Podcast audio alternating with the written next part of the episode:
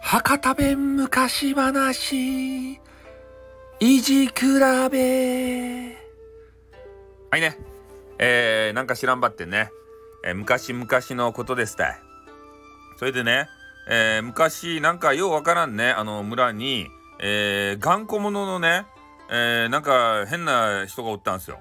でそいつがね、鼻が赤かったけんね、赤鼻って呼ばれておりました。でこの赤鼻はね、もうほんとね、なんか村人がね、もうみんながみんな言うようにもう頑固者で、ね、ある時、畑仕事に出かけていってね、握り飯ば2個持っていったとですたい。で握り飯ば腹減ったけん食べようかねって食べよったんすよ。そしたら、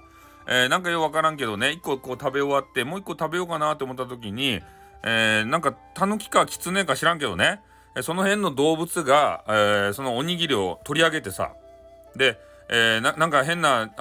馬のクソみたいなやつをそのおにぎり飯のね入っとった、変な葉っぱのところに置いたんすよ。でそれで、その赤鼻はね、それを知らずに、握り飯と思ってその馬のクソをガブって食べたとですたい。それでね、なんじゃこりゃと思ってペッペッペッってしたんすけど、でそれを村人がね、見ていて、あーね、赤鼻なんかタヌキかキツネに騙されたばいねってね、握り飯と思って食べよるばってん、あら馬のクソばいって言ってからギャハハハってこう笑い出したんですよ。そしたら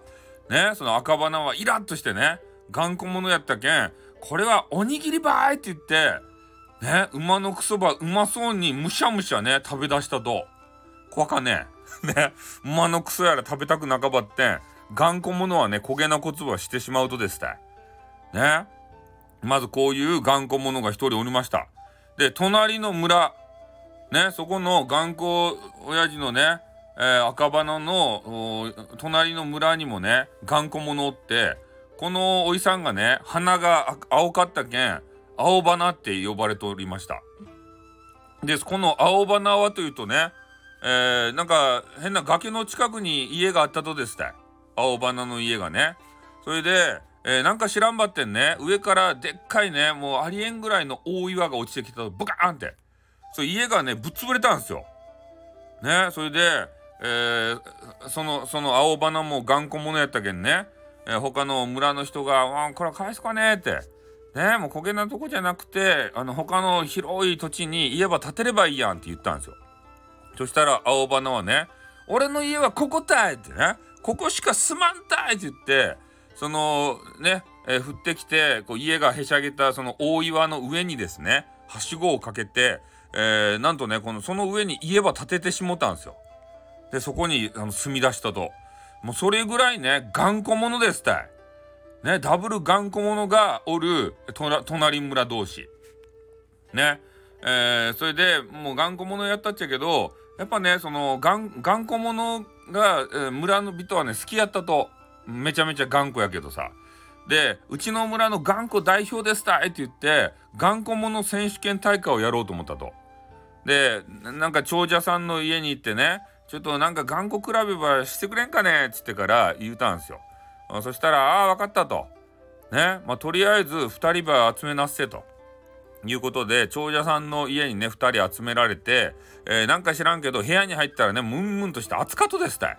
ね、どげんしたとやーって2人もう汗だらだらでね思いよったんですけど、でまあそこにはね、なんかようわからん鍋がこう仕掛けられとって、もうファイヤーもね、こう薪とか、ストーブとかね、そういうのにたかれまくっとって、あとエアコンもたっぷりね、あれ暖房が効いとってね、床暖房もバッチスですたいね。それでミスト暖房って言って、これ新しい技術っちゃけど、なんかようわからん霧みたいなのがポワーって出てきてね、それでもうめっちゃサウナみたい暑いと思う部屋が、まあ、熱々熱々熱々ってこう思ったけど、頑固者やけんね、暑いということが口に出せんとでしたね。うん。それで頑固比べじゃいとか言って、でその中でいろいろね準備されたものを交互にね、出し合うというのを始めたんですよ。ね、それで、じゃあわしから行くぞって赤鼻がですね、なんか知らんばってん熱々のうどん箱を取り出してね、これは食べなっせーって言ってから青花に出したんですよ。それで青花はね、なんじゃこりゃーってね、こんなもん全然、熱くもクソもないわ、ぬるいわーって言ってから、もうその熱々グツグツ煮えたぎるね、変なうどんばね、ズルズルズルズルってもうやけどするかもしれんとに、そんなの関係なくズルズルズルズルって食べてからね、なんだこの冷やしうどんは冷たい冷たい冷たいわーとか言って、でそれで青花もね、赤花はちょっとやり込めてやろうと思って、もうめちゃめちゃ熱くね熱した熱燗、日本酒はね、その赤花にこうついでやったんですよ。それで赤花はね、あなこれもう冷やじゃないってやーってグイって飲んだらね、もうめちゃめちゃね効いたんですよ。あわわわってあわわわって言ってしまったけどね、それで、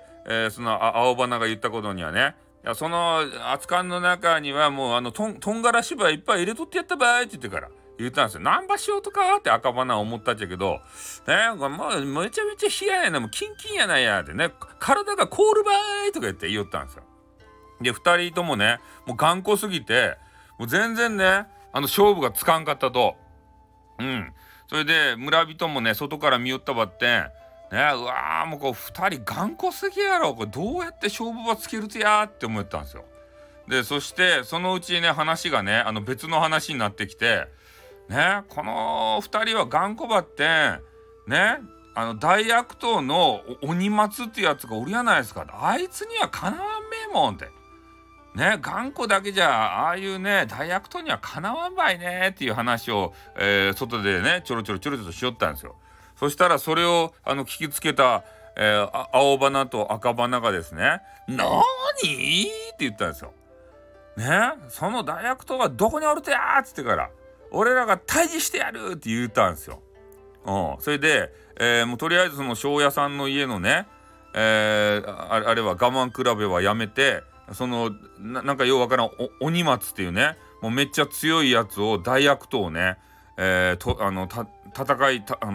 えようと思って、行ったんですよ。で2人一緒に行くわけじゃなくて、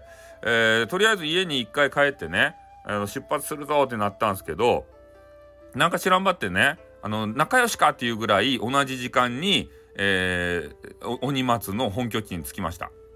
でそこの鬼松のね、隠れ家の中に大悪党のとこに入っていったんですけど、とにかくね鬼松がでかいとですって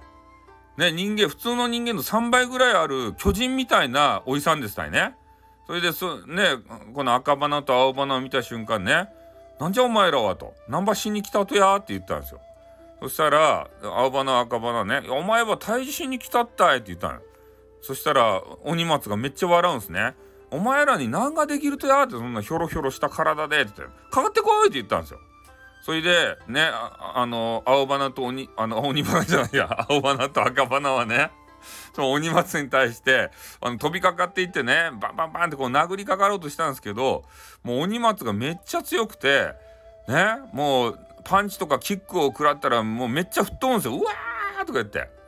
でもやられてもね、赤花と鬼花は向かっていくんですよ。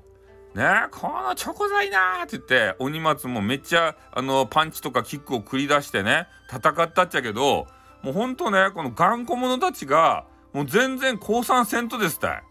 で、この戦いがねもう3日3晩こう続いてですね、もう鬼松がもう疲れたばいって、お前らなんでそげんかかってくるとやって、頑固すぎやろっつってからね、もうちょっと俺今からねネットフリックスは見らんといかんけんとね、ネットフリックスでなんたらなんとかかんとかっていう面白い何円高いなチェーンソーマンが新作が入ったけん、それと見らんといかんし、ガンダムの水星の魔女はちょっと見らんといかんけんね、お前らに本当はかまっとく暇なかとですたーって言ったがいいか、後ろにドツドーンってこう倒れたんですよ。それで赤花と青花はね、その鬼松をあれで縄でくくってですね、なんとか奉行のとこ連れて行ったと。それで、とりあえず逮捕することができたんですよ、その大悪党をね捉えてから。で、その赤花と青花はですねまだ勝負がついとらんかったけん、庄屋さんの家の勝負がね、でもう勝負はつけるばいって言って、夏のねもうめっちゃ暑い時にね、もう毎年のごとくそういう我慢比べをね、意地の張り合いをですね、意地比べということで、した。いまだにねしおることあるけん、いつその勝負がつくかちょっとよくわからんちゃけど、赤い花と青い花をした人がおったらね、そういう意地比べをしている、おじさんだと思ってください。では終わります。おしまい。